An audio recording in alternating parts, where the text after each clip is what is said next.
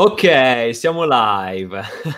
Buonasera aspiranti fotografi, benvenuti a questa nuova puntata di Convivium. Questa è la seconda puntata speciale di questo dicembre in cui aggiungiamo una puntata in più eh, rispetto insomma, alle puntate del martedì, in cui di solito intervisto fotografi. Invece la domenica ho deciso di intervistare persone che non hanno a che fare direttamente con la fotografia, ma che volevo portarvi un po' per ispirarvi, un po' magari anche per darvi, non so, qualche spunto, grazie al quale, non dico rivedere la propria professione, ci mancherebbe, no? Però ecco, come dire, aggiungere al proprio, non so, al proprio coltellino svizzero, capito? Dei tools in più che possono esserti utili, no? Anche se fai una professione come ad esempio il fotografo, perché a me in primis sono stati utilissimi e quindi spero possano tornare utili anche voi. Stasera una persona io, cioè, non so, è come se ti conoscessi anche se poi non ci siamo mai conosciuti. In realtà ci siamo visti un paio di volte dal vivo, però sì. insomma, en passant così. Poi in giro, sì.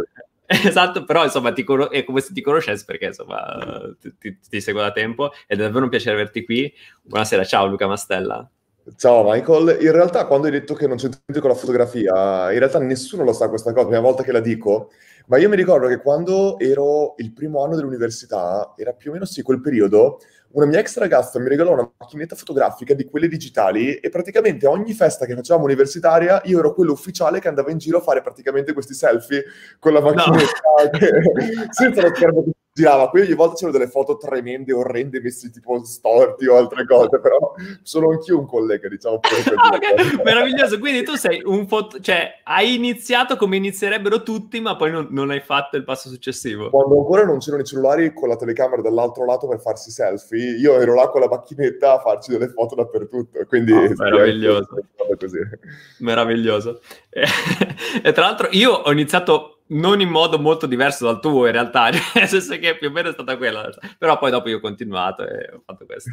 eh, allora, ehm, non te l'ho detto prima fuori onda, no? Perché insomma, o magari forse te l'ho semplicemente accennato, però dicevo che io in quest'anno, come poi tantissimi fotografi, eh, come dire, mi sono ritrovato praticamente senza lavoro a un certo punto, no? Perché questa situazione, per il, la mia tipologia, soprattutto in fotografia, per tutti i fotografi è andata così, non è che ci sono altri che... però per il mio proprio genere io mi sono trovato completamente senza, ok?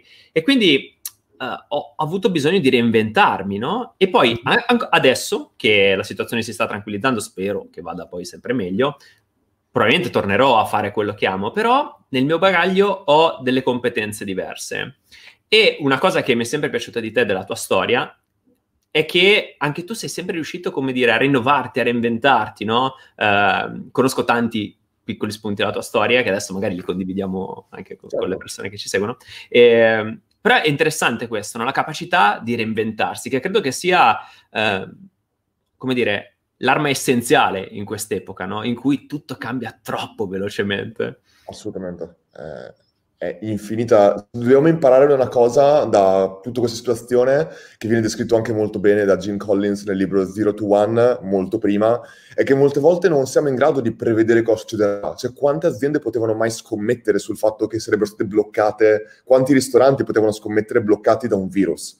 E quindi molte volte non è veramente la, la necessaria poter prevedere, ma piuttosto essere veloci a reagire e questa qua secondo me è una cosa molto, diver- molto diversa dal solito.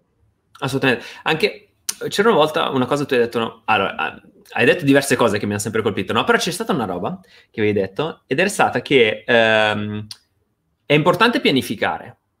Assolutamente importante, fondamentale pianificare, ok, no? Però ancora più importante in un progetto, nella vita anche, no? È rispondere a quello che ti capita, perché tu puoi pianificare tutto quello che vuoi, capito? Puoi essere, capito, il miglior pianificatore del mondo, però poi arriva quel momento in cui dici, questo non me l'aspettavo. E allora è lì che devi imparare a reagire, no? E anche nei business, nelle cose, insomma, è fondamentale questo. Devi sempre tenerti, secondo me, noi lo facciamo spesso quando facciamo un lancio di business o altre cose, un cuscinetto magari del 30% del tuo tempo, del 20% per avere quello spazio per poter reagire a quello che succede un sacco di volte capita, per esempio, che noi dobbiamo fare un lancio di prodotto, e questo non solo con noi, ma anche con altre volte che lavoravo con dei clienti, eccetera.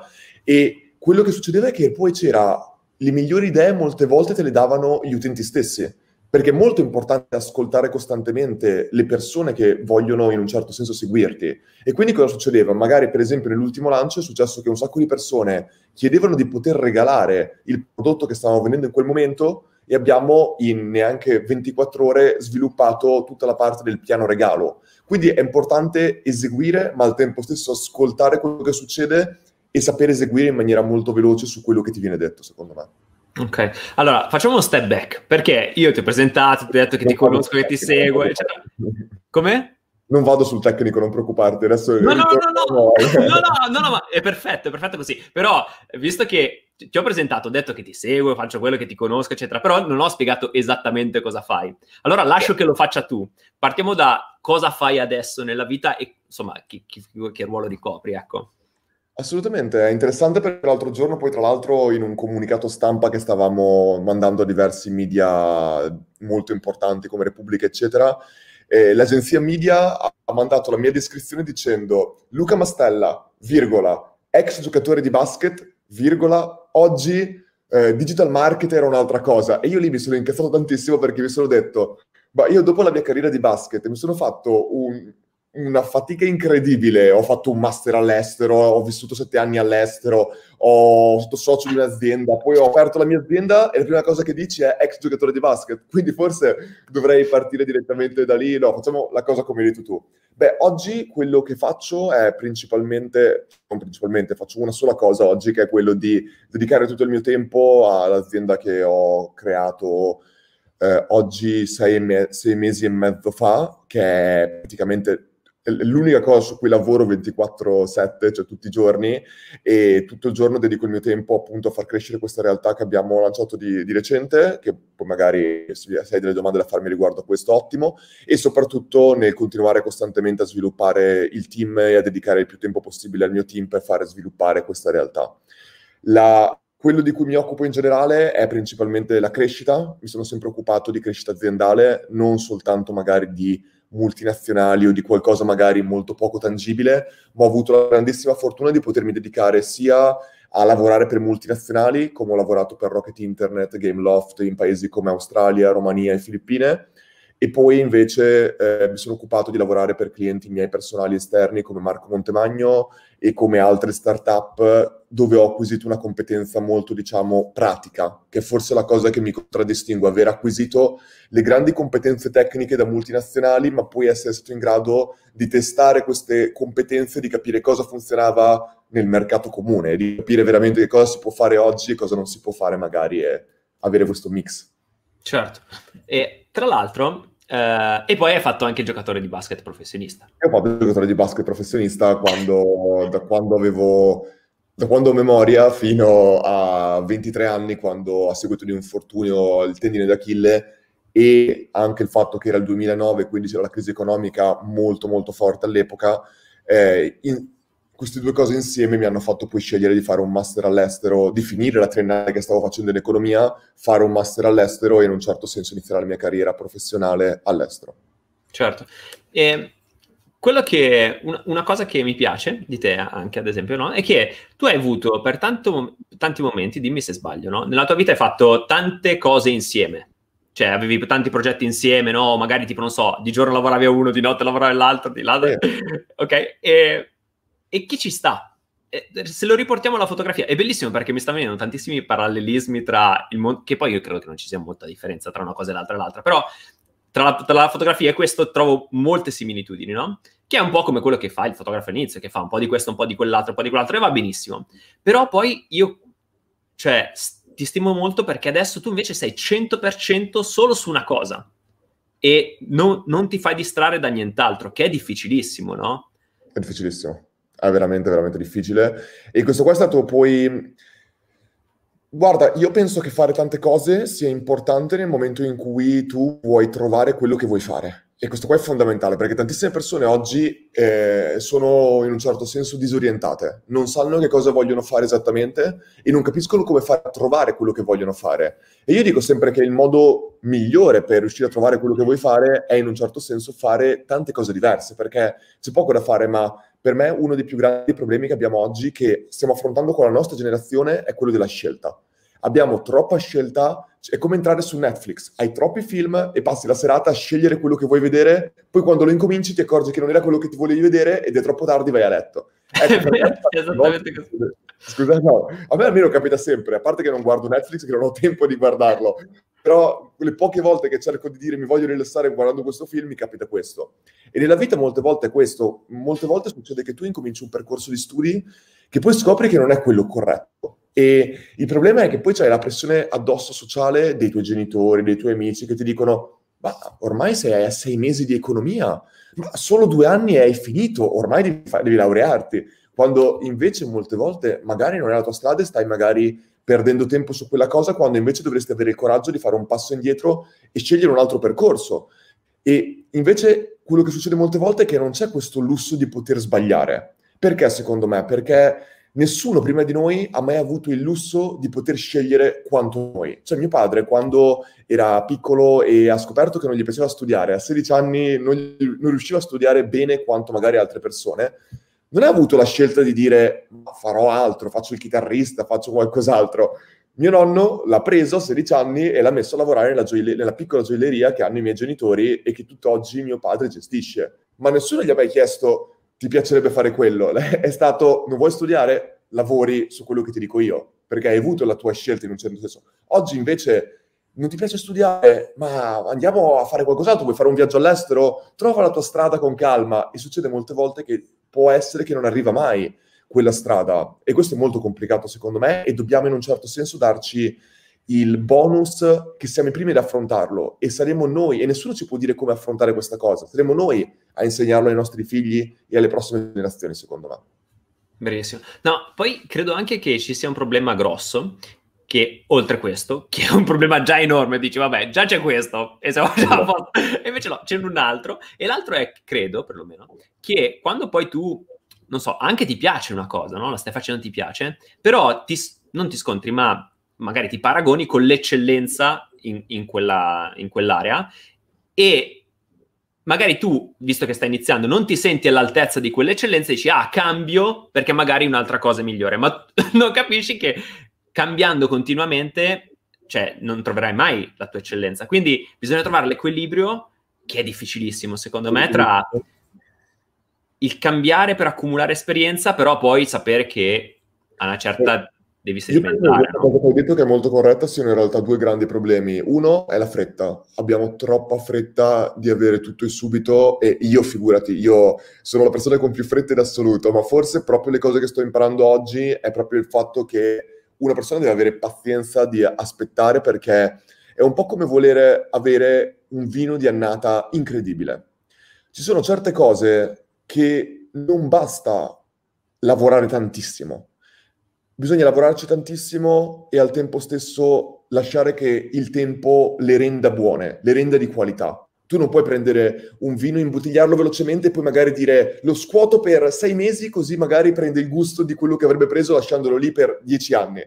A volte hai delle cose che devi aspettare devi aspettare quei dieci anni. E quindi secondo me è molto importante capire quello su cui noi non abbiamo il potere di velocizzare e quello invece che abbiamo il potere di velocizzare e dedicarci su quello che abbiamo tempo di, su cui possiamo avere un'influenza. E invece molte volte ci, concentriamo su quello su cui non possiamo avere un'influenza e invece lasciamo perdere quello su cui abbiamo un'influenza.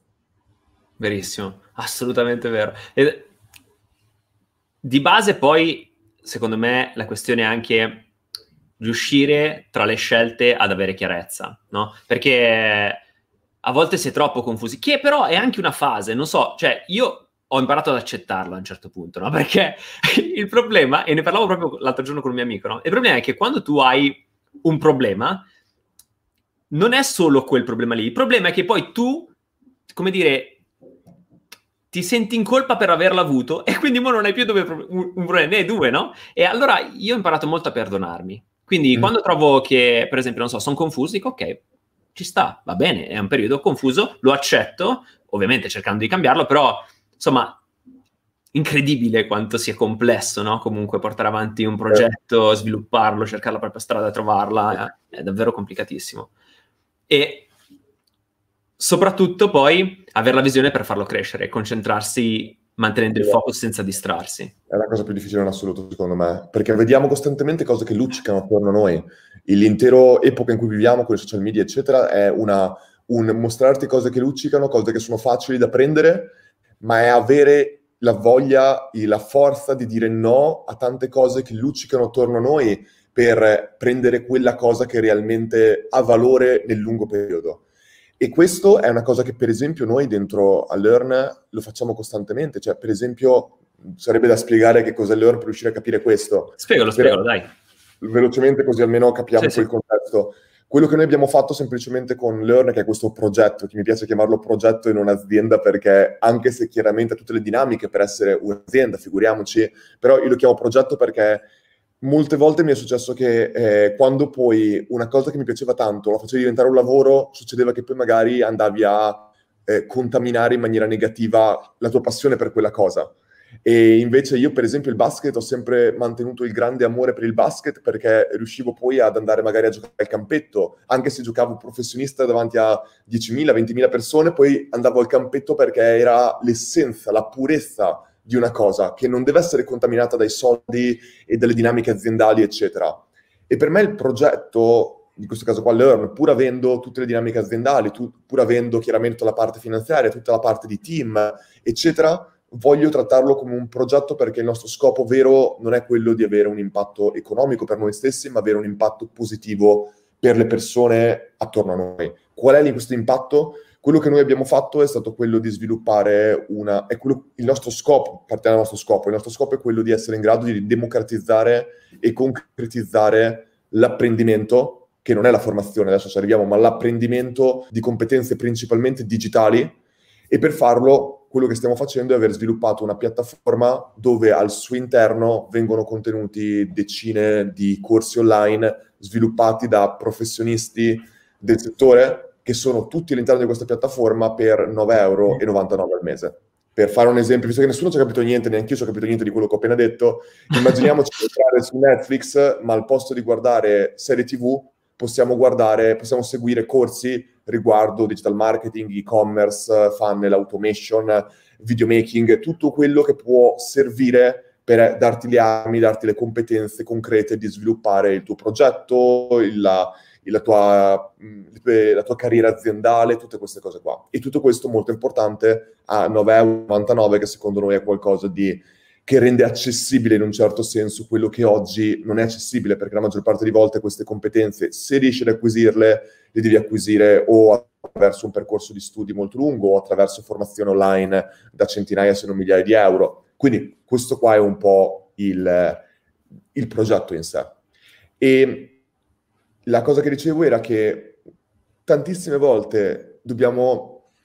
Io scrivo un, un, un'email a settimana di recap per il team, che ho finito di scrivere dieci minuti fa, quella del team, e un'email a settimana per tutte le persone iscritte dentro questa piattaforma. E in questa email, a parte descrivere esattamente il processo che noi stiamo seguendo per sviluppare questa azienda, quello che faccio molto spesso è raccontare il perché facciamo quello che facciamo. Per esempio, oggi mi sono trovato a dover rispondere a una domanda del perché non possiamo avere delle certificazioni quando completiamo un corso, una certificazione, un attestato.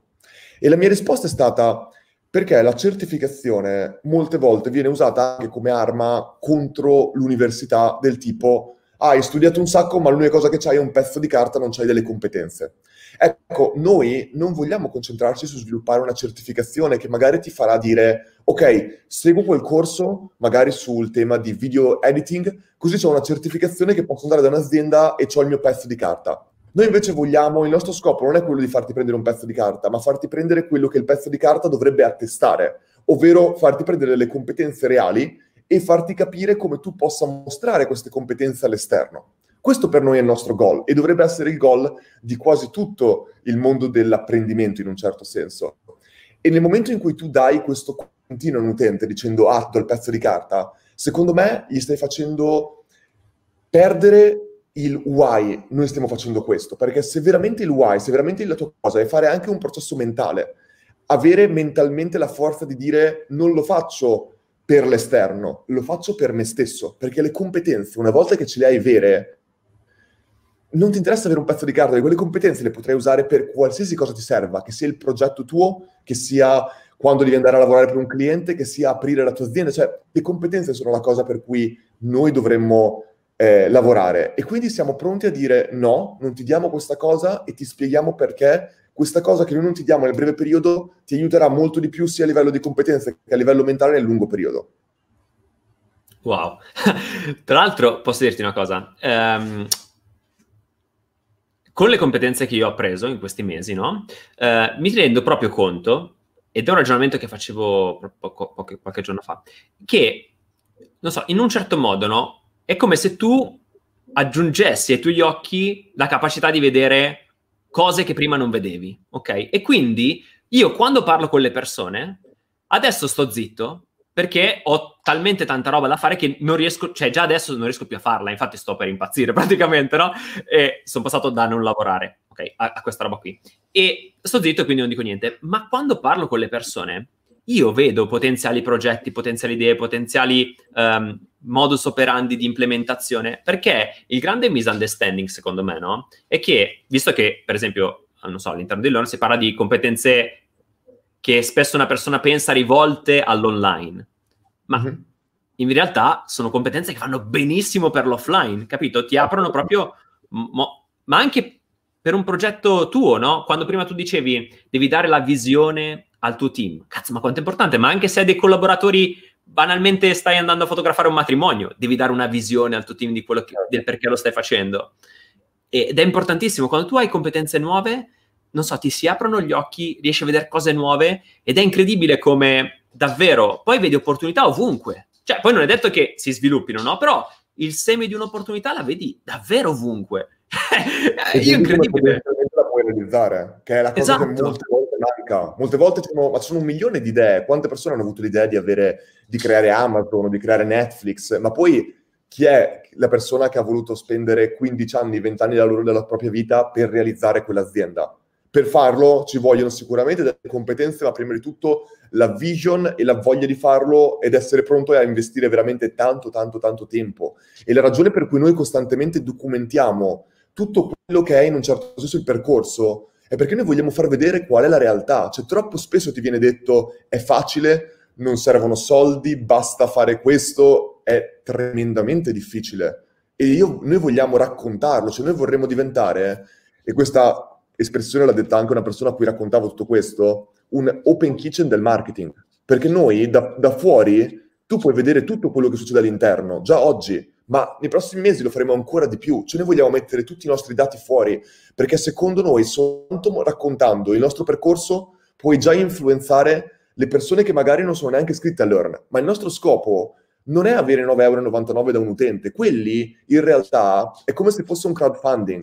Una persona che ci paga 9,99 euro in realtà ci sta finanziando per avere un impatto non solo su quella persona, ma su tutte le altre che ancora oggi non ci pagano. E noi non ci interessa essere pagati per questo. Il nostro scopo finale è poter avere quell'impatto. E la cosa che tu hai detto riguardo all'espandere la visione, in realtà è la vera essenza di Learn, perché noi crediamo profondamente, consiglio di vedere su YouTube un video di un TED, un TED, non è un TEDx, è proprio un TED su TED.com di Sir Ken Robinson. Metterò poi la cosa, insomma. Però, insomma, parlava di come eh, school skills creativity, in un certo senso, e parla di come la scuola molte volte fa l'errore e noi siamo a favore dell'università, eh, non siamo contro l'università in nessun modo, noi vogliamo supportare l'università, non vogliamo andare contro l'università ma molte volte il problema è che ci sono delle persone che sono degli insegnanti che vanno a insegnare quando molte volte una, un insegnante dovrebbe motivare.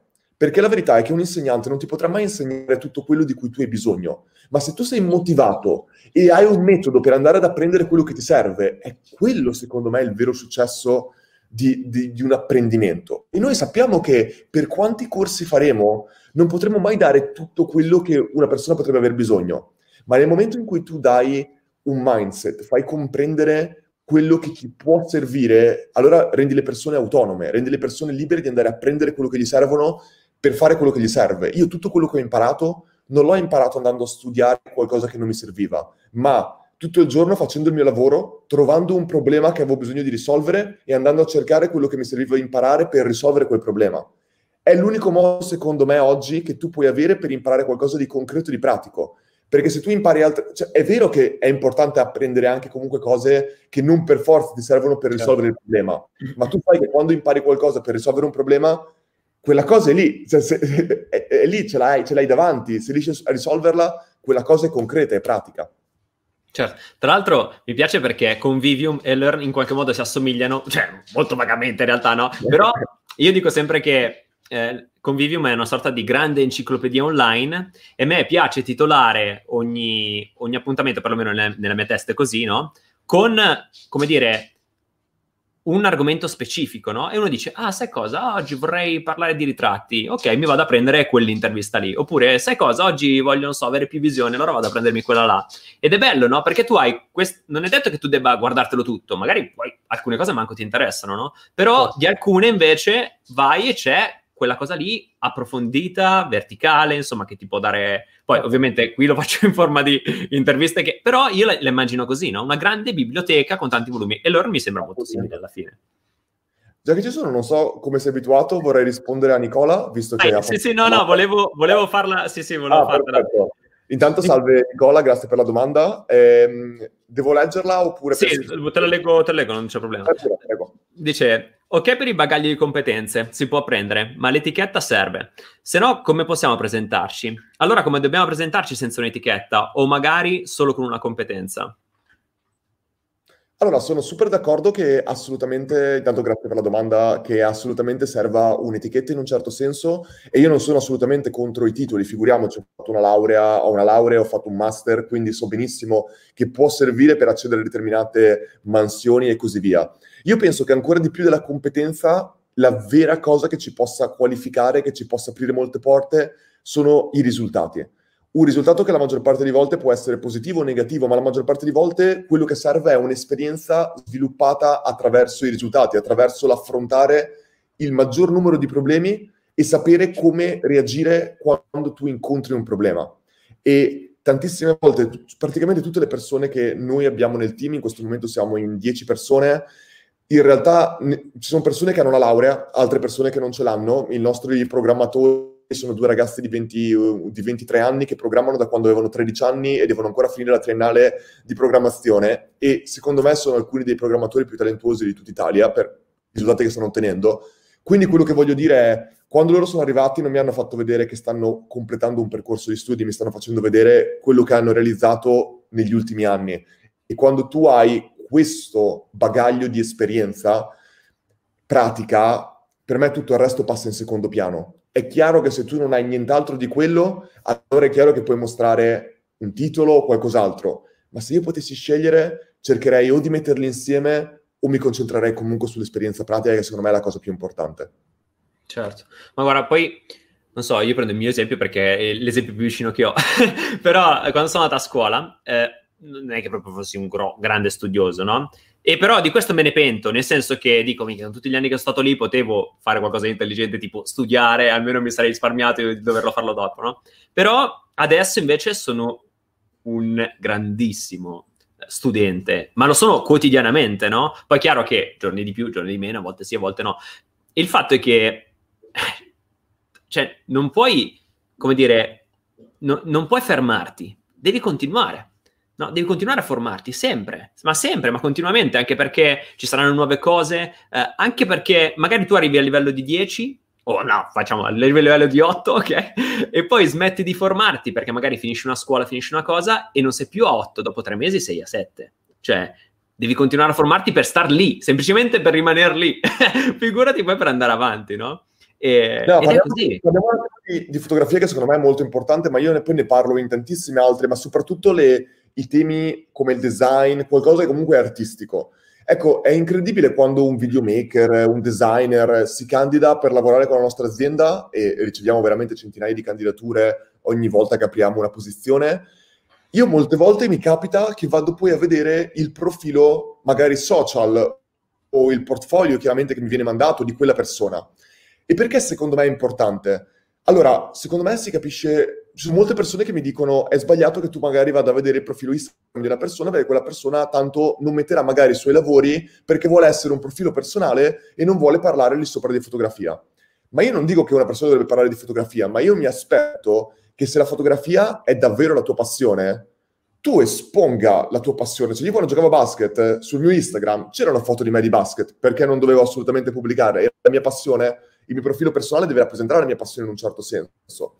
E quando io voglio assumere il migliore, la persona più adatta a una cosa, io guardo anche questi dettagli. Quindi, secondo me, molte volte vedo magari designer, videomaker, che non curano con abbastanza cura loro, anche i loro profili personali e non, ma non è tanto il curarli con cura, non mostrano la passione che secondo me un videomaker, un designer, un fotografo dovrebbe avere se veramente ama il suo lavoro.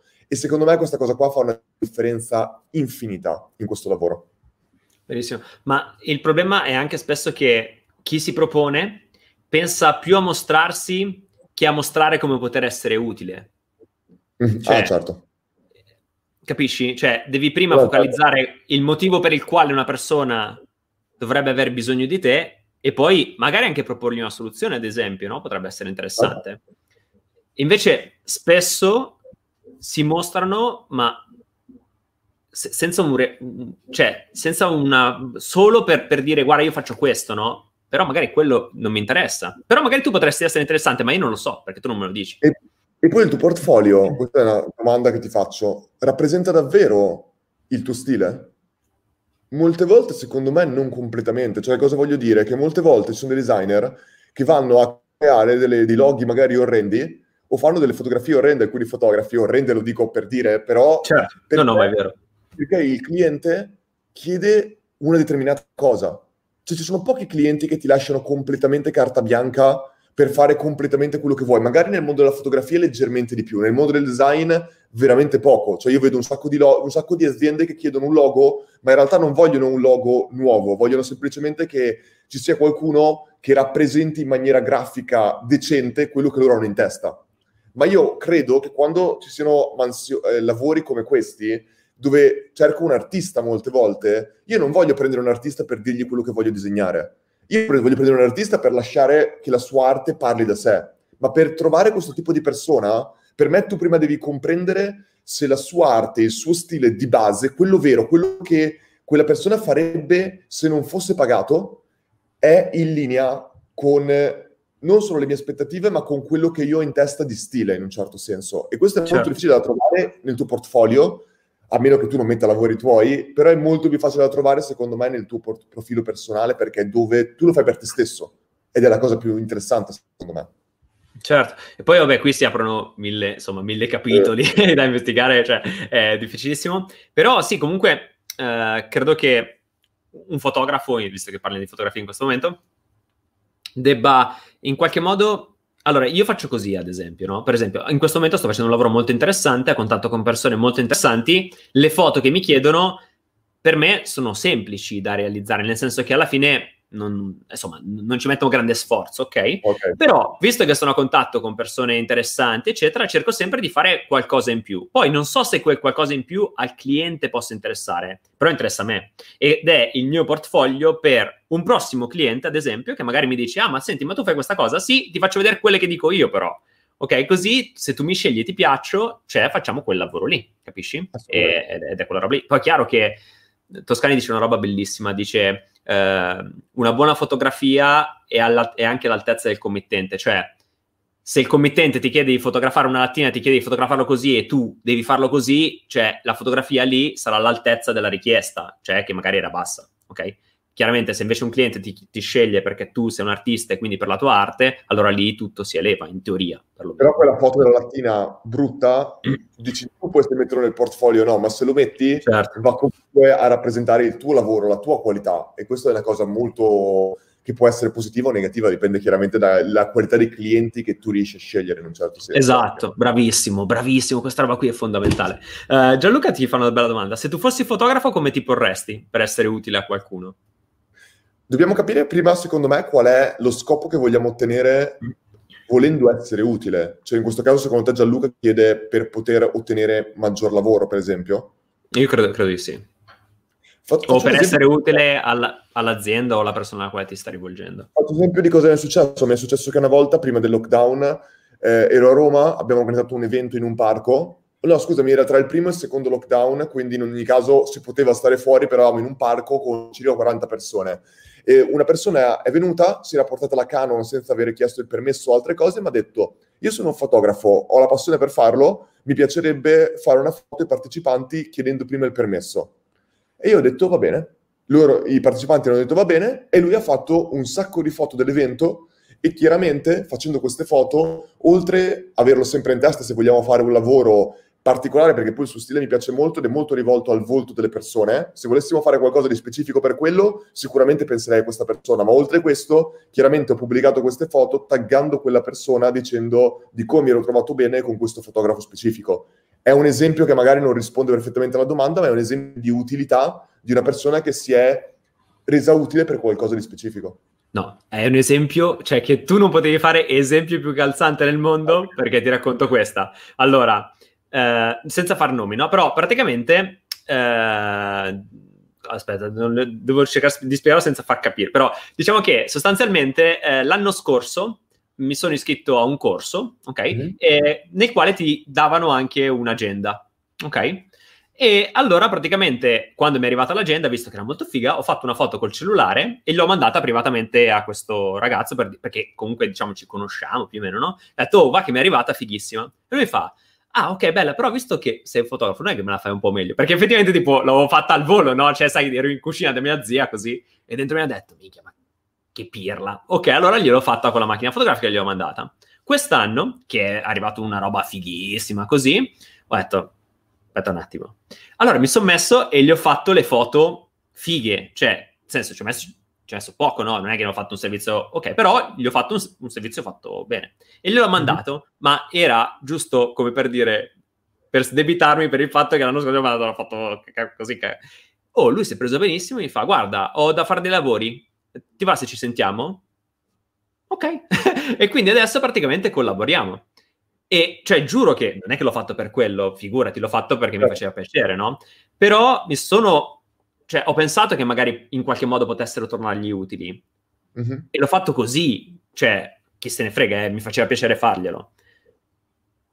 Però... Ti, ti, faccio un altro esempio, visto che me l'hai nominato, che secondo me è molto incline con questo. Quando io sono andato quest- due stati fa in Benin, che è un, eh, uno stato... No, scusami, eh, quella era la volta prima, ero in Zambia, in, eh, a Lusaka, nello stato della Zambia, che è vicino a Sudafrica, e praticamente sono andato a un matrimonio di un mio ex compagno del master, e quindi si stavano sposando, e, e praticamente quello che è successo è che fuori dalla chiesa c'erano tre o quattro fotografi che non erano in nessun modo stati presi dalla famiglia dello sposo, della sposa, insomma, per, per, per la cerimonia, e loro si mettevano a fare foto in giro e per tutto il tempo e poi alla fine le avevano tutte stampate e tu fuori dalla chiesa trovavi tutte le foto per terra e tu decidevi quale comprare. ah, meraviglioso. Si erano già creati un business riguardo questo facendo chiaramente foto e poi mettendole semplicemente lì perché molte volte quando tu è, è un po' come scusami quando sei a Gardaland che c'hai o Aquafan quando ti, fanno la, ti scattano la foto mentre tu sei con le mani alzate quando ti buttano giù dal, dallo scivolo con l'acqua sai sì, sì, sì, presente, sì. A volte le persone non sanno quanto è bello immortalare un momento finché non vedono quel momento. Quindi molte volte si potrebbe tranquillamente pensare di immortalare quel momento perché il tuo tasso di conversione con un potenziale cliente è estremamente più alto quando tu hai già fatto vedere quella cosa. È chiaro che devi essere pronto a prenderti un rischio imprenditoriale dal punto di vista di fare una foto che magari qualcuno non comprerà mai. Però certo. secondo me il rischio può volere la candela in determinate situazioni. Assolutamente. Ma quello che sento spesso, no? Quando parlo con i fotografi, è che uh, dicono, ah, eh, ma sai, io... Però io queste robe qui, tipo, non so, marketing, piuttosto che... Alla fine a me non sono utili, o comunque io non ci capisco niente, no? Però quello che, d- dalla mia esperienza, che io sono un fotografo del 2020, nel senso che, a parte che sono com- quasi convinto, no, sono convinto che i fotografi come una volta non ci siano più, ma perché è un, proprio un'altra epoca, no? Cioè una volta potevi essere semplicemente quello perché c'era un mercato diverso. Oggi è un po' più complesso, devi avere altre skills, no? E quindi ti chiedo, secondo te, in cosa potrebbe essere utile, come dire, studiare altre competenze per un fotografo? Come potrebbero tornargli utili? Per me, allora, partiamo dal presupposto che il marketing la maggior parte di volte per me può essere visto come, numero uno, è la comunicazione che tu hai con un tuo potenziale cliente o comunque con le persone attorno a te. Cioè il marketing la maggior parte di volte è questo, è veicolare un messaggio in maniera differente su canali differenti, però non, non, lo vedo come qualcosa che per forza debba essere tecnico, cioè nel momento in cui noi stiamo mandando messa- un messaggio sul gruppo WhatsApp dei nostri amici per convincerli ad andare a cena in un ristorante al posto di un altro, quello è marketing, cioè stiamo utilizzando strategie di psicologia, persuasione e altre cose. Nel momento in cui eh, un'azienda posta su Twitter, quello è marketing, c'è tutto marketing attorno a noi, quello che facciamo e molte volte lo usiamo anche nella nostra vita privata senza rendercene conto. Dall'altro lato il marketing, in base a come lo usiamo, può chiaramente creare un valore percepito incredibilmente differente. È la, è la ragione per cui se io, faccio, se io disegno un quadro o, lo, o l'ha disegnato Picasso, automaticamente lo stesso identico quadro un, che ha usato gli stessi ore per essere prodotto e lo stesso costo di produzione di una tempera, delle tempere o di, di, di acquarelli, quello che è, hanno un valore completamente opposto. E quindi secondo me il marketing supporta molto in questo, perché noi possiamo essere nel mercato del valore reale, valore concreto, che quindi è, ok, il tuo costo per scattare una foto magari è di, ti pago 20 euro l'ora, lo dico completamente a caso, e io ti pago all'ora per quante foto fai. Oppure il tuo costo potrebbe essere invece basato sul tuo valore astratto, il tuo valore anche, sen- non dico sentimentale, ma tutto quello che non è tangibile. E allora è lì che tu magari entri invece nel prezzo dove tu non lavori più a ore, ma tu lavori a progetto, a lavori a risultato, a opera in un certo senso. Quindi il marketing è anche questo, è vedere una cosa e anche essere in grado di saperne parlare non soltanto dal punto di vista del ah, ho una macchina fotografica dove spingo un pulsante, ma invece può essere dal punto di vista emozionale, ovvero sto immortalando il momento più importante della tua vita, quando dici di sì a un matrimonio, quando dici di no in un altro... Cioè, sca- eh, immortali momenti, blocchi il tempo. Secondo me qualsiasi business è in un solo mercato, il mercato del tempo. Tu puoi pagare un'azienda per risparmiare tempo e in questo caso qua, per esempio, tu paghi Learn per essere in grado di acquisire competenze più velocemente rispetto a quelle che le avresti acquisite da solo. Ma nessuno dice che le competenze che noi ti passiamo dentro Learn tu non le puoi acquisire da solo. Semplicemente noi ti diamo l'accesso alla competenza e l'esperienza di professionisti che hanno speso anni per maturare quella competenza e quindi ti spieghiamo come farlo più velocemente. Dall'altra parte, invece, e un altro esempio, scusami, di questo è l'autostrada. Tutte le strade portano a Roma, ma tu puoi prendere quelle che non sono l'autostrada e andare a Roma gratis in 5 ore o puoi prendere l'autostrada, pagare e metterci 3 ore per arrivarci. La, il business dell'autostrada, Benetton, è nel mercato del tempo, non è nel mercato dell'autostrada. Dall'altra parte invece c'è il tempo basato sulla qualità di come spendi il tempo. Netflix non ti sta facendo risparmiare tempo, Netflix ti sta facendo passare il tuo tempo in maniera migliore, magari in maniera più divertente con i tuoi cari, un momento di relax, ti sta facendo dimenticare del tempo in un certo senso. Ecco, quando intendiamo tutto quanto in questo modo, capiamo che tutti quanti stiamo nel mercato del tempo, è soltanto questione di far capire se noi vogliamo essere qualificati per qualcuno che ti fa risparmiare tempo o qualcuno che ti rende migliore il tempo. Per me la fotografia è un bloccare il tempo, un renderlo memorabile il tempo, che molte volte invece ci passa attorno, ce lo lasciamo sfuggire voi invece potete catturare il tempo.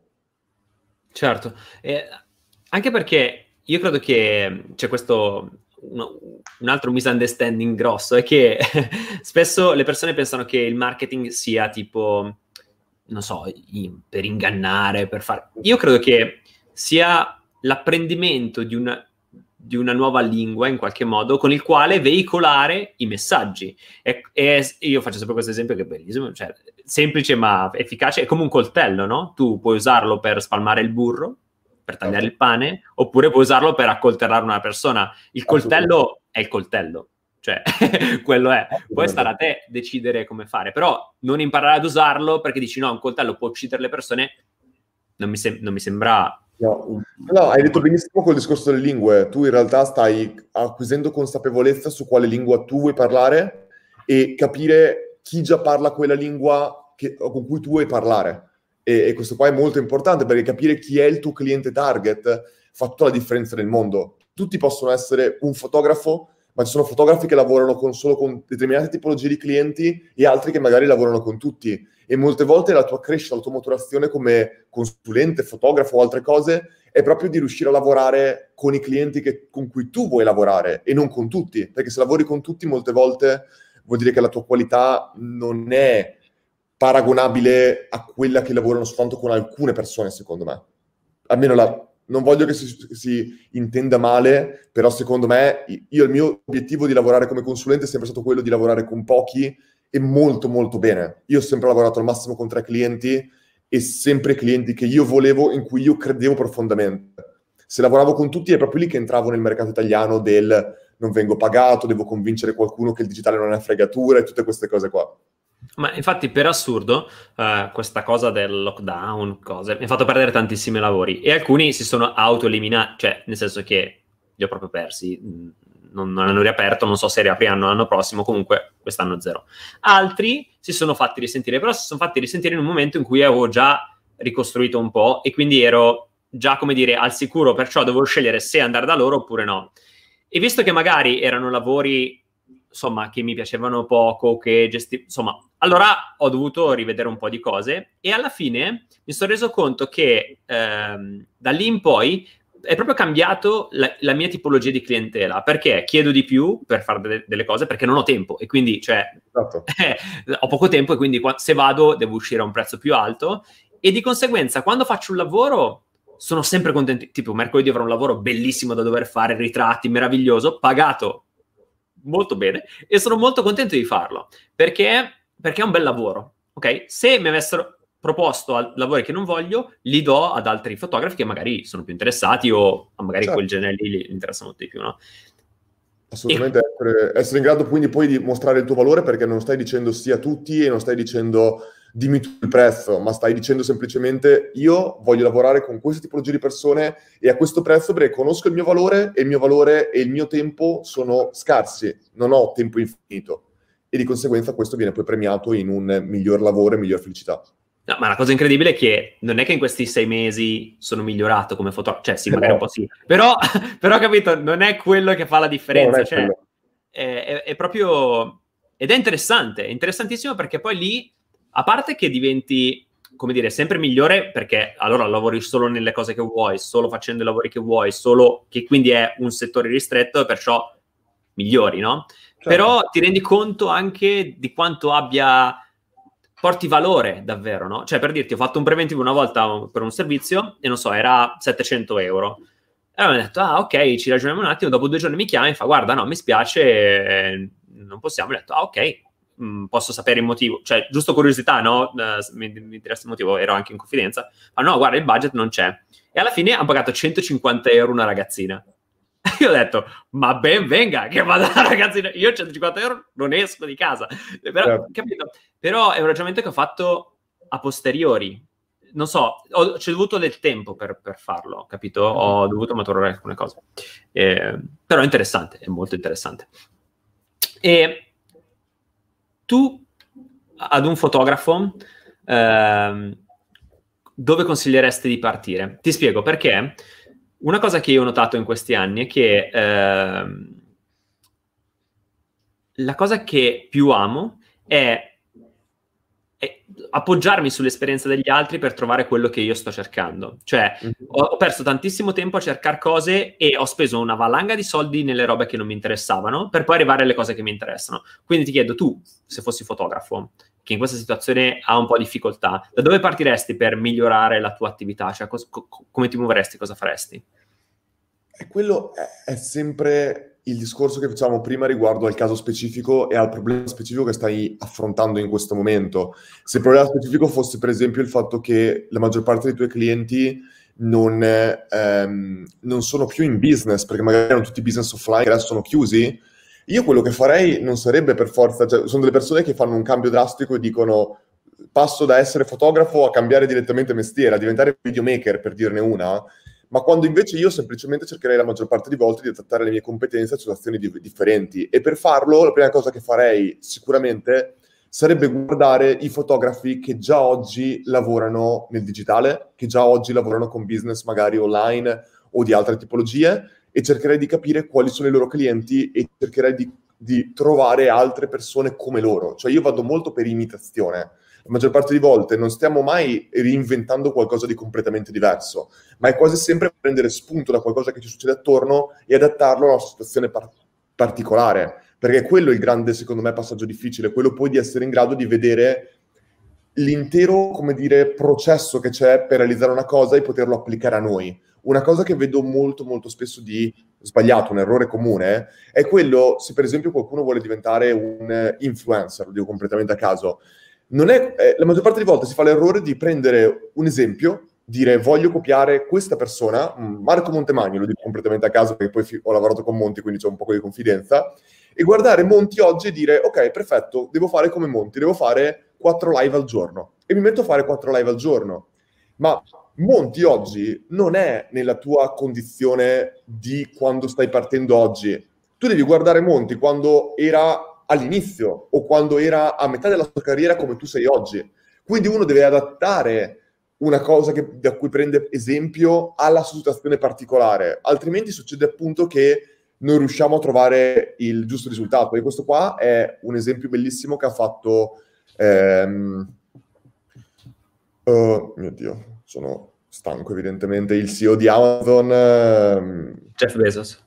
E poi stavo finendo il loro libro, l'ho finito ieri sera, che è impossibile, Jeff Bezos, chiaramente, dove lui fa una lettera agli azionisti ogni anno e, e una delle ultime lettere ha praticamente pa- fatto la metafora, ha raccontato la storia di una sua collega che voleva imparare a camminare sulle mani.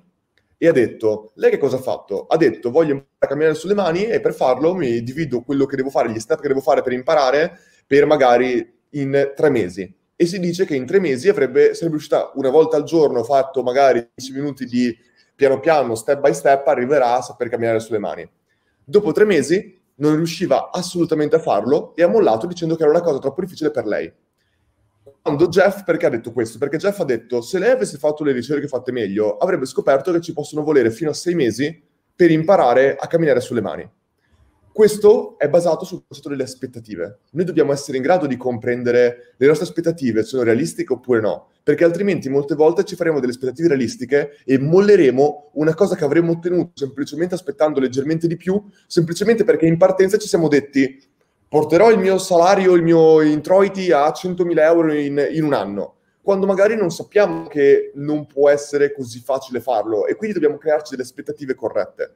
Questo per me è la stessa cosa nel mondo digitale. Se noi siamo un fotografo che prima lavorava solo nel business online e ora dobbiamo ricreare la nostra clientela da zero, non possiamo semplicemente aspettarci che avvenga in una notte. Dobbiamo essere pronti e darci le giuste aspettative per raggiungere il risultato, perché nel lungo periodo dopo ne beneficeremo da tutto questo sapere aspettare. Certo, eh, il problema grosso qui è che noi spesso ci confrontiamo con la fine di un percorso degli altri paragonata all'inizio del nostro. E esatto. quindi è, è, sempre, è sempre difficile dire, ah, quello che è, ma stava bravissimo. Quello... Sì, ho capito, ma tu analizzi ver- davvero il percorso o stai vedendo il risultato del percorso? Perché poi lì c'è molta differenza, no? Cioè, se... Ve- cioè, capisci? È, è, è non è che soltanto perché qualcuno l'ha fatto in cinque mesi vuol dire che tu automaticamente lo farai in cinque mesi seguendo esattamente gli step che ha fatto quella persona perché sono delle dinamiche attorno molto diverse. Per esempio, magari qualcuno era ehm, tre, sei anni fa su Instagram eh, riusciva a scoppiare in un anno, oggi magari c'è molta più competizione su Instagram ed è magari un canale che ci metterai molto più tempo se ce la farai. E magari devi guardare ad altri canali che magari sono più vergini oggi, come potrebbe essere TikTok. Per esempio, su TikTok, quando lo guardavo all'inizio, inizio, inizio, c'era tantissimo i fotografi che facevano vedere il backstage delle loro fotografie e poi le mo- e facevano vedere il risultato finale. Cioè ci sono tante di queste cose qua che poi vedi dei fotografi che in realtà sono diventati famosi non per la fotografia in sé, ma per il video sulla fotografia. Quindi ci sono tante variabili diverse che devi considerare se vuoi veramente fare dei piani realistici, secondo me.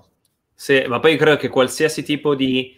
Eh, se parliamo per esempio di social, ad esempio, eh, nel momento in cui tu parti su una piattaforma, cioè devi comunque, secondo me, sempre mettere in prospettiva l'idea che saranno uno o due anni di lavoro nel quale poi potrai vedere i risultati, no?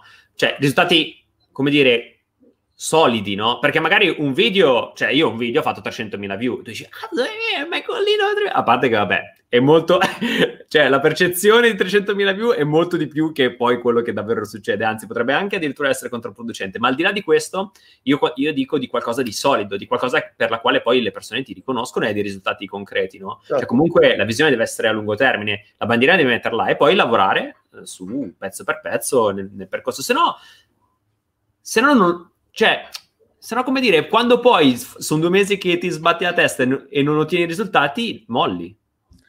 E l'altra cosa che vedo molto complicata, secondo me, è il fatto di ehm, avere come target, avere come scopo, come obiettivo, il, l'obiettivo sbagliato. Ovvero, hai appena nominato le 300.000 views, ma tu come fotografo, le 300.000 views sono il tuo scopo o sono quello che le 300.000 views possono portarti?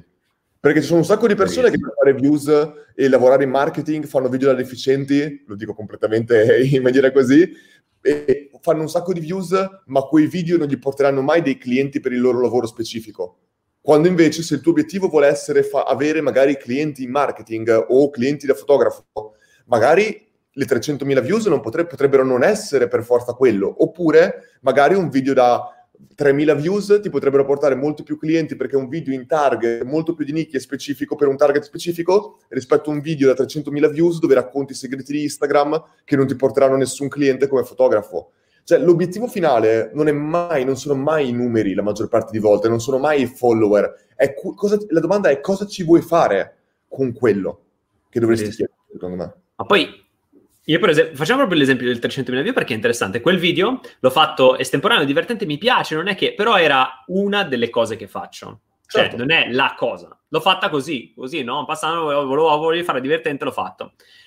Quando sono arrivate tutte queste persone, sono arrivate una valanga, poi in quel momento praticamente ha raddoppiato in un mese, tutti gli iscritti che avevo fatto in un anno e mezzo, in un mese sono raddoppiati, no? Dici, è tanta roba, vai con lo spacchi. Il problema è che quelle nuove non erano mie vere fan costruiti nel tempo, cioè gente certo. affezionata, ma era gente che è arrivata per quella roba lì. Visto che in quel momento non stavo riproponendo quel tipo di contenuti, questi non hanno guardato. Perciò io mi sono ritrovato con 8.000 iscritti, ad esempio, non so, 9.000 iscritti, di cui la metà erano arrivati per quel video e l'altra metà erano miei fan veri. Perciò, per assurdo, i video successivi erano visti meno. Certo. Capito? Perché arrivava a metà della gente, metà della gente era disinteressata perché diceva ah non è quella roba lì, non la voglio vedere, i miei iscritti le ricevevano meno perché ovviamente arrivava meno persone e quindi potenzialmente io cioè, ci ho perso da questa cosa, certo. no? O, ora, a me è andata così, nel senso non è che l'ho fatta, eh, cioè non avevo fatto quel video perché speravo che andasse, l'avevo fatto come ho fatto tanti altri, poi quello è esploso e me lo sono ritrovato addosso, no? Certo. Però è interessante anche questo perché poi tanti cioè pensano ai 100.000, 10.000, 20.000, 40.000, però io, io lo dico apertamente, con questo progetto con Vivium, in cui faccio le interviste che fanno, non so, 1.000, 2.000, 3.000, sì, alcuni di più, alcuni di meno, ok, però sono numeri piccoli, oh, eppure io vi dico, cioè, non so, l'impatto che ha questo progetto, io non l'ho mai avuto nessun progetto nella mia vita, ma ti, vi giu- cioè, giuro, nel senso, la percezione che ho è questa. E sono numeri piccolissimi, no? Però sai, dipende dal valore, non so spiegarti. Certo. Boh, è così. No, no, ma tutti hanno avuto numeri piccoli all'inizio, ma il concetto è prima di tutto deve piacere a te come cosa e deve esserci un, un perché lo fai molto motivato per te stesso, cioè deve esserci un perché forte per te. Poi i numeri possono essere piccoli o possono essere grandi, cioè la maggior parte di volte mi piace sempre la frase che disse Luis, che magari lo conosciamo a livello un videomaker bravissimo, conosci no Luis? Luis Luis Salla. Ah, Luis Salla, certo, sì, sì, sì, sì certo. È Luis. Eh, no, perché hai detto, videomaker, no, no, hai detto videomaker, ho detto... No, non è un videomaker, è esatto, okay, okay. video in ogni caso, però è un genio totale lui. Ah, lui sì. diceva sempre, io eh, ero già famoso prima di diventarlo, semplicemente le persone attorno a me ancora non lo sapevano che ero già famoso, cioè nel senso... Eh, ed, è, ed, è, vero, cioè lui filmava se stesso da quando era piccolissimo e i video che lui pubblica oggi sono in un certo senso qualcosa che lui fa per se stesso, in un certo senso per rappresentare un suo momento particolare. E lui dice in un'intervista molto bella che gli haters sono, non sono né più né meno pericolosi dei lovers, cioè delle persone che ti amano.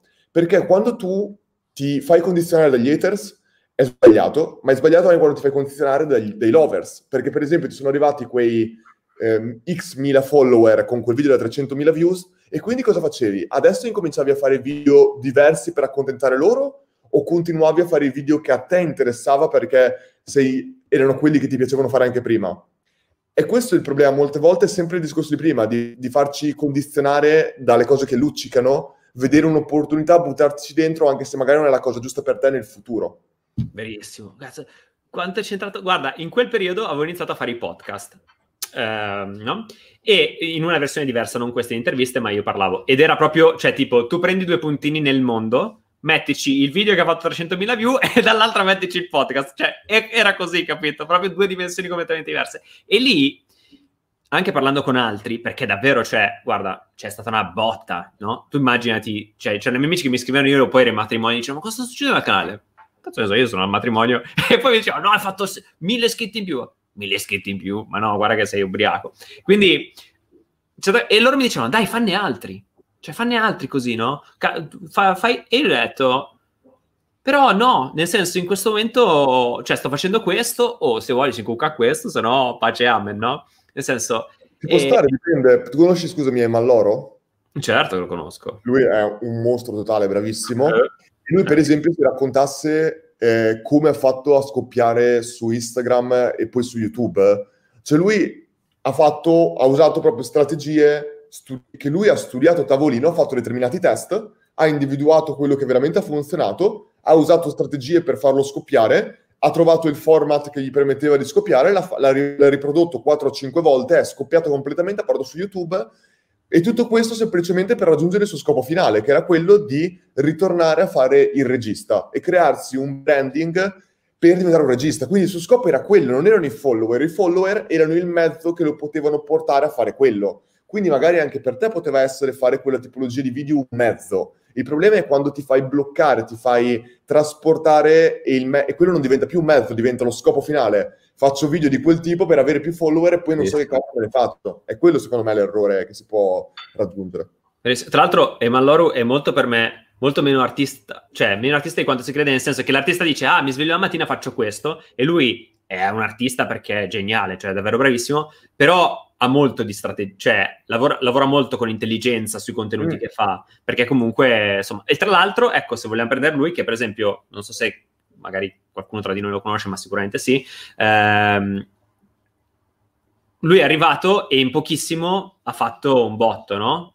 Ad esempio su YouTube. E uno dice, ah, wow, ha fatto... Sì, però, un momento, a parte che aveva un botto di iscritti su Instagram prima, e poi quello che lui fa adesso è una cosa che lui ha fatto per dieci anni prima esatto. e poi l'ha riportata lì e si è creato il suo stile. Non è che perché va in giro col cellulare no. allora fa... Cioè, è un regista, no, no. lo è sempre è stato è incredibile che lui sappia fare quelle cose con un cellulare, ma il cellulare è veramente un mezzo, cioè sì. alla, alla, base, cioè lo storytelling che lui riesce a creare era quello che faceva con le telecamere di una... cioè è, è quello, quello che la gente non vede, è come con Luis, ha 21 anni, ha x milioni di follower su YouTube, ma lui non è che perché fa lo youtuber da 5 anni che ce li ha, perché è da quando è piccolo che lui filma in giro e fa queste cose, cioè è quello che molte volte non si vede e, ed è quello che poi ti porta a dire anch'io lo posso fare in due anni se incomincio da zero e non ho mai fatto un video prima. L'ha fatto anche lui in due anni? No, lui era, sono 25 anni che c'ha un cavolo di cellulare in mano. È quello che molte volte si perde. Sì, il, pro- il, problema è che a volte poi uno rincorre, come dire, la riuscita in qualcosa e poi si accorge, dopo essere riuscito, che non era quello che, stava, che voleva davvero, no? Certo. Quindi è brutto perché poi lì ci rimane incastrato. Cioè io penso a Luis che magari poteva esplodere facendo un'altra tipologia di video, ok?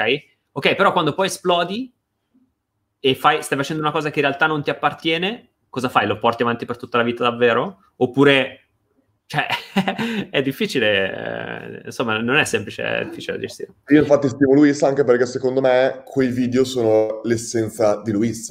E quindi sta una cosa che è proprio stato è nato per fare quello e quindi dovrebbe continuare a fare quello e lo fa molto molto bene. Molto bene, assolutamente. E ti chiedo l'ultima cosa, eh, sì. perché mi interessa tantissimo.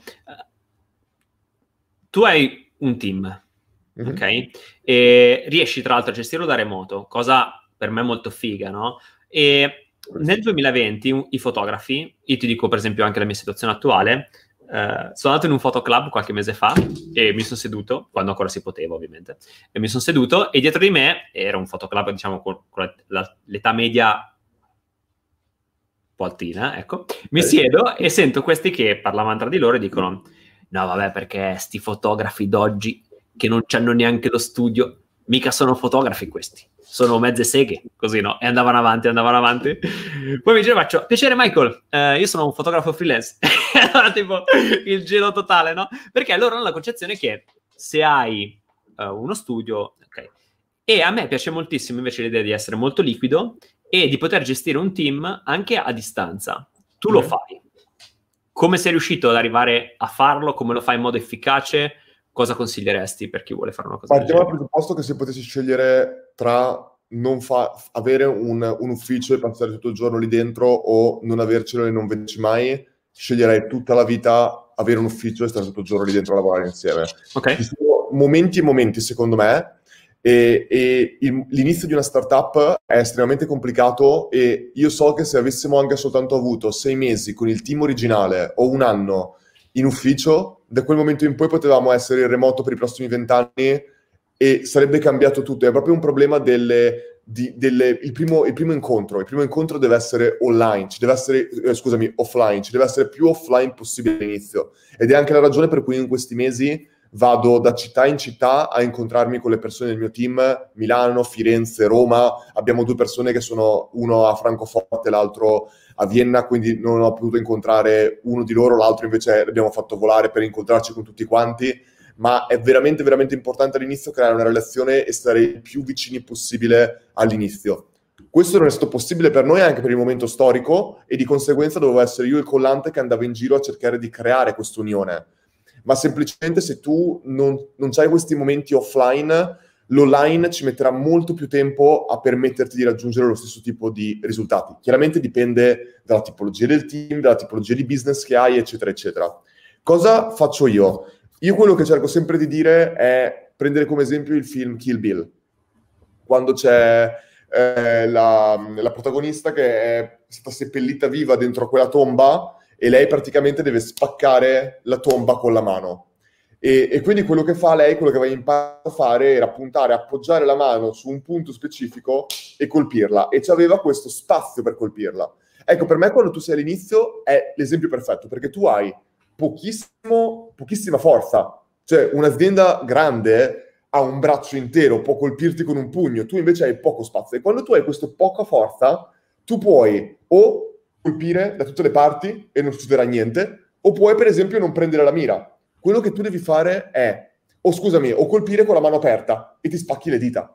Quello che tu devi fare è essere là, il far permettere a tutti quanti di puntare in una sola direzione e far colpire costantemente, piano, costantemente, giorno dopo giorno, giorno dopo giorno, giorno dopo giorno, nello stesso punto. E il mio lavoro è solo questo, il mio lavoro è passare tutte le mie giornate oltre che lavorare a livello tecnico, a essere in grado di essere il collante e mettere tutti quanti allineati su colpire quel singolo punto tutti insieme, chiuderci a tutti insieme giorno dopo giorno. Quindi è unire e direzionare, avere una direzione e tutti quanti seguirla insieme. Ed è per questo che io mi trovo con le persone ed è per questo che io scrivo ogni weekend un recap che condivido con tutto il team, dove si parla di tutto il lavoro che hanno fatto tutte le altre persone del team e di quello che tutti insieme faremo e di quelle che singolarmente faranno. Cioè, è un lavoro che a me mi prende, oggi mi ha preso almeno tre ore e mezza, quattro ore fare questo recap e fare il recap per le altre persone iscritte.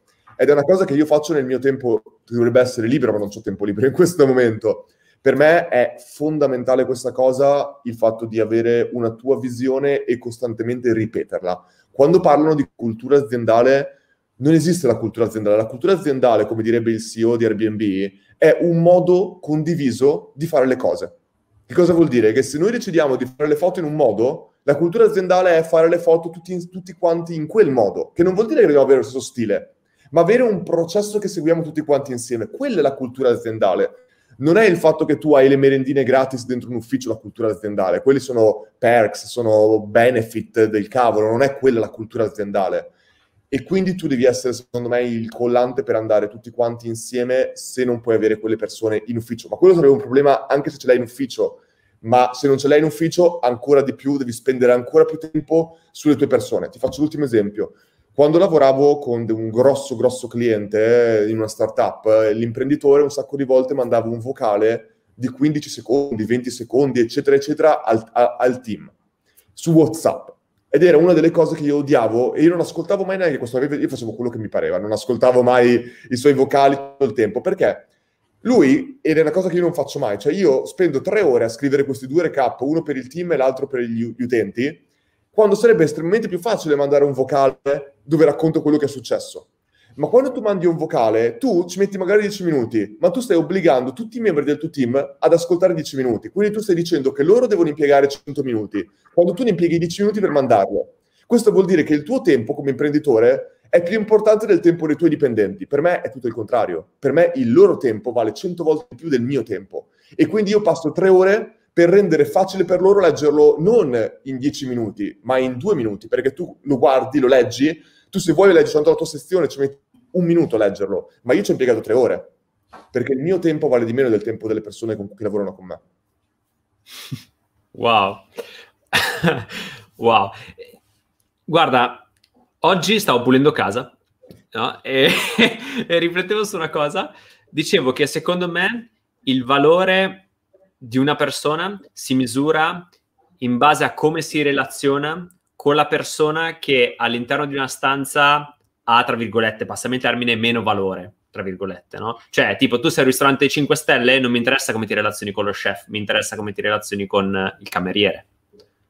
Perché quello fa la differenza tantissimo. Io ancora oggi spesso mi soffermo a guardare dalla distanza, perché mi piace guardare le persone da distanza ogni tanto, eh, come si relazionano con le persone che s- sento loro reputano poco importanti, tra virgolette. È incredibile, eh? Scopri un sacco di cose. Tantissime cose. Ci sono due cose che tu devi guardare. Questa, io la guardo tantissimo anch'io, e, ed è importantissimo, ed è la ragione per cui mi sono innamorato del vivere nelle Filippine, vivere in Romania, vivere con persone che sono quelle che uno tratterebbe male in un ristorante potenzialmente. Io ci vivevo insieme, andavo con loro a fare cose, cioè per me erano alcune delle persone, i filippini nelle Filippine, più veri eh, che, abbiamo conosciuto ed è bellissimo incontrare questo. E la seconda cosa che devi fare è guardare quello che fanno le persone quando non pensano di essere viste. Cioè, quello che tu fai nelle tue mura di casa è quello, è, è quello, è quello che racconti tu fuori, è la stessa cosa? Molte volte incontri persone che raccontano tante cose fuori e poi se avessero una telecamera portata addosso e non lo sapessero, probabilmente vedremo tante, tante, tante incongruenze. E, e, questo è quello che noi cerchiamo di fare. È quello che io ho visto tante volte quando lavoravo in altre aziende. Avere il racconto quello che succede in azienda come arma di marketing che è completamente diverso dalla realtà. E io spero, e mi piace raccontare queste cose perché io spero profondamente che un mio, una persona che collabora con me si alzi e dica Luca questa è quella che stai dicendo è una cazzata, tu in realtà non fai niente di tutto questo. E a me piace proprio mettere tutto quanto fuori per essere tutto il giorno responsabile di questo. Ed è anche la ragione per cui io scrivo invece di parlare, perché quando tu scrivi e metti nero su bianco qualcosa sei responsabile per quello che hai detto. E io penso che ci sia molto bisogno di responsabilità al giorno d'oggi. Bellissimo. Tra l'altro, responsabile vuol dire rispondere con abilità. Lo sapevi?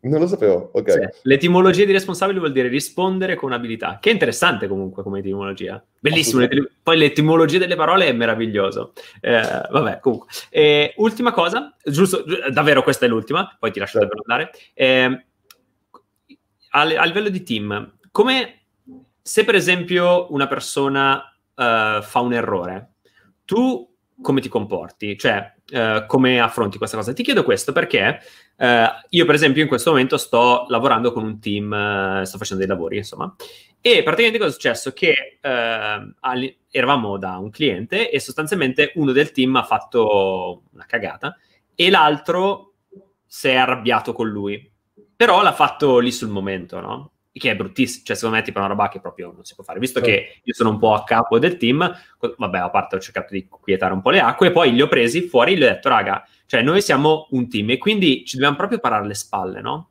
Però mm. quando poi siamo fuori dobbiamo discuterne e cercare di arrivare a un punto. Tu invece mi piacerebbe capire come affronti le varie difficoltà che ci sono con una persona e come fai a dare loro una linea anche quando stanno sbagliando. Allora, è particolare perché intanto non mi è mai è capitato una volta sola di dover parlare in maniera di questo tipo con una persona del mio team e ehm, è, è complicato, chiaramente. Al tempo stesso io penso che, numero uno, è importante definire cosa vuol dire errore, perché ci sono tanti tipi di errori. Ci sono gli errori magari commessi per eh, tecnici, dove ho dimenticato di portare una seconda batteria per la macchina fotografica che devo scattare una foto. E ci sono gli errori invece proprio commessi a livello proprio più profondo, più di, di, di, di in un certo senso incomprensione di quello che stiamo cercando di ottenere insieme. E quando, quando c'è un errore tecnico o un errore di risultato, cioè a noi non ci importa veramente, cioè se noi facciamo una strategia, la testiamo e va male a livello di fatturato o altre cose, non ce ne frega niente, cioè non è neanche considerato un errore, cioè la parola errore non è collegato neanche a questo.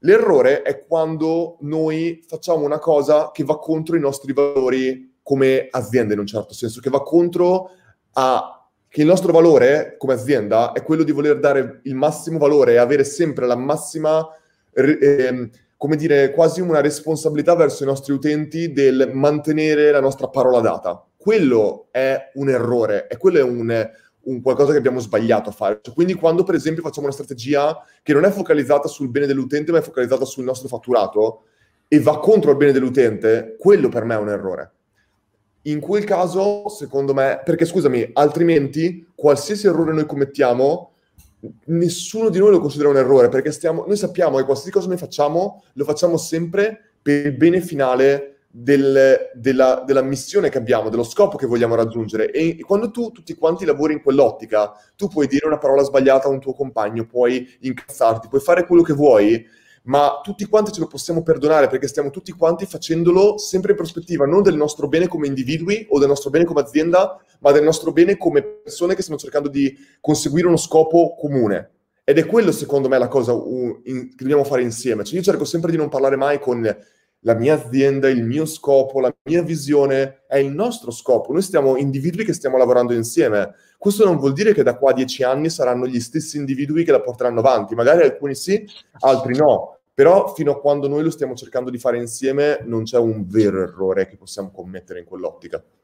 Bellissimo, bellissimo. Tra l'altro mi è piaciuta tantissimo la riflessione che hai fatto quando ti era stato posto, tra l'altro c'ero anch'io da queste persone, che un sito aveva, si era ispirato a te. Ispirato. E, ispirato a te. Eh, no, perché in fotografia capita spesso. Capita spesso che le persone dicano, ah no, mi ha copiato la foto, oppure questo fotografo copia l'altro. E a me è piaciuto tantissimo il modo in cui ha gestito la cosa, che non era facile. Eh, però, ecco, non so, parliamone un secondo. Sì, io non credo che ci, po- ci possano essere competitor di cui noi abbiamo paura o che ci facciano prendere tempo. Cioè, se domani arriva qualcuno con la stessa nostra idea, stes- neanche idea perché stesso nostro modello di business, di cosa, e riesce a dare quello che noi stiamo dando ai nostri utenti, noi siamo semplicemente contenti, perché quando tu non hai... A me non interessa che un giorno ci sia scritto una targa con scritto una, una statua con la, mia, con la mia faccia, con scritto Luca Mastella ha democratizzato l'apprendimento in Italia. A me importa che l'apprendimento venga democratizzato in Italia, a me importa ancora di più. La democratizzazione dell'apprendimento è un mezzo, il nostro scopo è dare un valore reale a una persona, a delle persone in un ambito specifico. Se lo faccio io o lo fa qualcun altro che si prende il merito al posto mio, a me non me ne frega niente. E quando tu ragioni in quest'ottica, non ci sono veri competitor, ci sono semplicemente aziende o persone che stanno cercando di raggiungere lo stesso obiettivo o non lo stanno cercando di raggiungere. E io sto facendo tante partnership con aziende che in questo momento possono sembrare da fuori competitor, ma perché per me non lo sono. Nel momento in cui erano i nostri valori, la nostra etica, siamo tutti quanti alleati verso un fine comune. E per me è questo il, l'unico problema, avere un fine comune e farlo in una maniera con, con valori condivisi o non avercelo. E, e, io non perdo tempo a pensare a, tutti, a, tutte le altre persone che non hanno questo obiettivo. Eh, io cerco di concentrarmi su quello che posso avere un'influenza, che è la nostra realtà il nostro scopo e le persone che vogliono supportarci nell'avercelo insieme. Bellissimo. Tra l'altro avevi fatto un passaggio meraviglioso e dicevi, tipo, uh, dimmi se sbaglio poi, eh, che, non so, quando, cioè, quando, ti rendi conto che magari una realtà ti sta ispirando a te, a parte che siamo tutti figli di ispirazioni, cioè dicevi anch'io, no, mi sono ispirato ad altre cose, E, quindi... Lo faccio copiare altre aziende.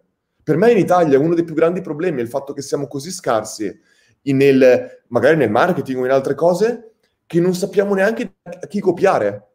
Ma, ma tu sai quanti e-commerce? Io ho, a volte devo fare, devo fare una ricerca magari di un'ora per riuscire a trovare un e-commerce decente da prendere come esempio del questo ha un processo per l'utente corretto. Ma tu sai quanti pochi ne riesci a trovare di processi corretti per l'utente che possono quindi migliorare l'esperienza utente? Molte volte in Italia non abbiamo ben chiaro che cos'è qualità e per noi qualità è, è tutto e quindi è anche niente. E io lo posso dire tranquillamente, il nostro checkout è identico a livello di processo a quello di Netflix. La, la nostra area membri ha preso degli spunti da Canva, Disney Plus, ehm, Canva, Disney Plus, la funzionalità che abbiamo creato per le note, che abbiamo appena creata, è presa da Kindle, perché io mi prendo le note mentre leggo Kindle. Eh, il eh, masterclass abbiamo preso spunto di come fanno advertisement e pubblicizzano i video dei docenti. Cioè, è l'esempio che ho fatto in quella live che hai visto è Michael Jordan. Michael Jordan, eh, che per me è il più grande eh, atleta di basket di tutti i tempi, non è che i movimenti che lui ha usato per diventare il migliore li ha creati lui. Lui li ha visti da qualcun altro, li ha, ha, ha uniti al fatto di una classe incredibile e è diventato il migliore grazie a questi movimenti e grazie alla sua classe, però non li ha inventati lui. E perché quindi io dovrei essere quello che dice a qualcun altro che non può prendere spunto dal nostro business quando noi abbiamo preso spunto da qualcun altro? Sarebbe ipocrita farlo. Verissimo, verissimo. Luca, oh, grazie, davvero, grazie davvero. Ma grazie per... a te, grazie a tutte le persone che sono qua che ci hanno seguito fino adesso. Oh, meraviglioso. Sì, tra l'altro uh, c'è stato un dibattito interessante perché diceva Mar- Marita, stasera temi super interessanti, concordo con Angela, tanta stima per Luca, aggiungo che a sentirlo vorrei poter lavorare con lui, ci fossero più capi, così si lavorerebbe tutti meglio. E è bellissima la risposta di Angela che risponde, sì, tu il capo come Luca. Bellissimo, veramente, veramente bello. E questo è importantissimo. E, ed è quello che noi diciamo, cioè noi facciamo vedere il nostro esempio, eh, che poi può essere corretto o meno, ognuno lo valuta come vuole. Per noi è corretto, chiaramente che lo facciamo, altrimenti non lo faremo. Proprio per questo, perché quando tu fai vedere che c'è un esempio differente, rendi, in un certo senso, stai dando potere alle persone di non dover seguire il modello che vedono attorno a loro uguale per tutti, ma di poter fare un modello differente. Cioè io ho fatto un post su LinkedIn dove dicevo che avevo chiesto, avevo proprio fatto questo, avevo fatto, stavamo cercando un copywriter e ho detto nell'inserzione, non voglio avere CV, non voglio avere queste cose, voglio semplicemente che mi mandi un'email dove mi, dove mi fai dire wow, mi fai dire che figata il fatto che tu hai delle competenze che vogliono essere con me. Quindi volevo che mi mandassero un testo, quello che volevano per farmi dire wow. E tu non hai idea di quante persone continuavano a mandare il CV, CV, CV, CV. E io continuavo a dire, non me ne frega del tuo CV, non me ne frega di chi hai lavorato prima, non me ne frega della tua laurea, non me ne frega di queste cose. E in più ho aggiunto il fatto che io reputo molto complicato il fatto che ogni volta che ti arriva il CV con la foto, ci sono delle informazioni che io non voglio vedere. Io non voglio vedere la tua foto, non voglio sapere se sei uomo o donna, non voglio sapere la tua età, perché io sono, un, sono umano, sono un essere umano e io so che posso essere condizionabile da tutte queste cose. Quando invece io non voglio essere condizionato, io voglio assumere una persona è chiaro che dovrò sapere, dovrò incontrare questa persona prima di assumerla, ma io mi dico, ma prima del terzo colloquio, ma c'è davvero bisogno di vedere la persona, c'è bisogno di sapere questo? E la cosa incredibile è che una persona ha creato un profilo Instagram chiamato team, nu- membro del team Learn, punto di domanda, e io non ho saputo, ha superato due fasi del colloquio e io non ho saputo niente di questa persona, a parte le sue competenze e quello che ci aveva mandato, fino a quel momento lì. Poi non mi avevano convinto comunque le sue competenze e non ha continuato la persona. Ma io non ho mai scoperto chi fosse, di dove fosse, di, niente di quella persona. E per me è bellissimo questo, perché ci dovrebbe essere di più di tutto questo. Ma pensiamo alle donne quando devono trovare lavoro in un'azienda e mandano magari la foto. Ah, dalla foto tu puoi già dire, è una donna, è troppo bella troppo brutta, ah, a 30 anni sarà in età di figli, magari vorrà avere un figlio, o c'è un milione di cose che non dovrebbero essere considerate quando magari sei un fotografo e il tuo obiettivo finale dovrebbe essere fare delle gran belle foto. Verissimo. Tra l'altro, Luca, quella persona ero io. No, sarebbe stato bellissimo, sarebbe stato bellissimo. perché mi ha scritto un messaggio una settimana dopo ed era una ragazza di Roma che tra l'altro conoscevo che aveva fatto questa cosa qua. Eh, okay. Beh, sarebbe stato bellissimo, non so, chiudere così era meraviglioso. No, no, no. allora... tuo padre, Luca. esatto, esatto. no, allora mi piace chiudere con tre velocissime domande. Una è un libro che consiglieresti? Ok. Un... Me ne vuoi fare tre? No, te le dirò la risposta prima. Sì, un sì. libro, beh, io ogni volta rispondo dipende da che cosa vuoi leggere, cioè nel senso, però un libro che, io, che mi ha molto ispirato, eh, un libro che mi ha molto ispirato è stato... Mm, eh, guarda, facciamo così. Allora, dimmi questo e poi dimmene uno, scusami se ti ho interrotto, e dimmene uno eh, proprio che sia appunto di ispirazione per il 2021, cioè che pensi possa essere interessante come lettura di chiusura fin inizio anno. Allora, un libro che mi ha ispirato è stato sicuramente quello di Yuval Harari, che ah. è quello di... che mi sbaglio Homo sempre perché... Homo Deus è il secondo. Prima c'è... No, è, è il primo, da Animali a Dei. E, il secondo qual è? Eh, il secondo è tipo... Uh, Quindi leggo sempre in inglese, dovrebbe essere Homo Sapiens e Homo Deus.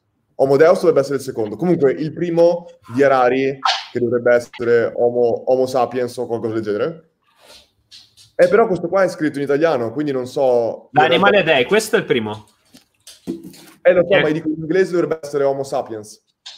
Sì, Comunque, sì, vabbè. Il, quello che ha appena fatto vedere Michael è quello corretto, assolutamente molto molto bello perché ti fa in un certo senso ripercorrere la nostra natura, cioè farci capire molte volte da dove vengono i nostri stimoli, da dove viene la nostra cultura, tutte queste cose qua lui lo va a ricostruire un mio amico che ha studiato storia mi direbbe che un ha un po' reso la storia, eh, eh, come dire, accessibile alle persone che non sono istruite come lui, ma lui è un caso particolare, cioè lui si ascolta i podcast che raccontano settimana per settimana la seconda guerra mondiale, quindi nel senso lasciamo perdere, prendere questo esempio. E poi, se me ne vengono in mente altri riguardo a questo argomento, Te lo dico, per esempio un altro libro che ho finito di leggere ieri sera è quello The Everything Store di Amazon, che racconta esattamente tutto il percorso di Amazon e la sua creazione e per me è stato incredibilmente di, di ispirazione, anche se io chiaramente non, non, stimo Amazon per certe cose, ma esattamente il discorso dell'ispirarci prima, io penso che tu debba prendere qualsiasi cosa, qualsiasi cosa anche tremenda nella storia dell'umanità e poter prendere spunto dalle cose positive e chiaramente lasciare tutte le cose negative da un'altra parte. Certo. Mentre invece un libro Black Swan, il cigno, il cigno nero, molto, okay. molto bello, eh, di Taleb, e mi fermerei qua a livello di libri perché non saprei. Ho una lista comunque molto molto lunga di libri che ho letto. Ora sto leggendo molto molto di meno perché veramente è stato, cioè, quello che non, non ho un secondo per leggere. Certo. Ehm, un film che consiglieresti, una serie TV? Non guardo serie TV. L'ultima che ho guardato è stato Willy, Principe di Bel Air, quando ero piccolo. Meraviglioso. Tra l'altro bellissimo. Eh, un film invece, se hai un film che ti piace? A me piacevano sempre un po' i film uh, tipo di Spike Lee, tipo Ali, eh, oppure eh, American History X, queste cose. Però ma... hai visto la serie su, sull'NBA? Scusami, sì, ho visto chiaramente certo. il documentario di Michael Jordan, ma quello per sì. me non è, cioè, quello lì è un obbligo. L'unica cosa che ho visto recentemente è stato quello e Social Dilemma, se dovessi dire okay. alcune cose. Okay. E in ultimo, un oggetto sotto i 10 euro che pensi possa tornare Bene. ah, no, Vabbè, ci sta, dai, no, è giusto, è giustissimo. Eh, il, eh, un oggetto sotto i 10 euro che possa essere utile, beh, un, un libro direi. A me io penso un libro, se, mm, puoi trovare libri sotto 10 euro che danno molto valore. Ok, beh, però insomma l'abbiamo detto prima il libro, quindi no, diciamo learn, dai, ci sta, ci sta, no, va bene, è, è giusto, è giusto, è giusto così, è giusto così. ok, io, io ti ringrazio, è stata una puntata che davvero ha svolto la funzione che io speravo svolgesse, cioè dare ispirazione, aprire un po' la mente, insomma, far ragionare. Quindi... nel frattempo ridarcela un po', che è sempre importante. Esatto, grazie davvero, grazie davvero. Grazie a Michael e grazie a tutte le persone che hanno guardato questa live o magari l'ascolteranno in un podcast o magari la guarderanno in futuro. Grande. Un abbraccio e buona serata, buona serata a tutti. Ciao.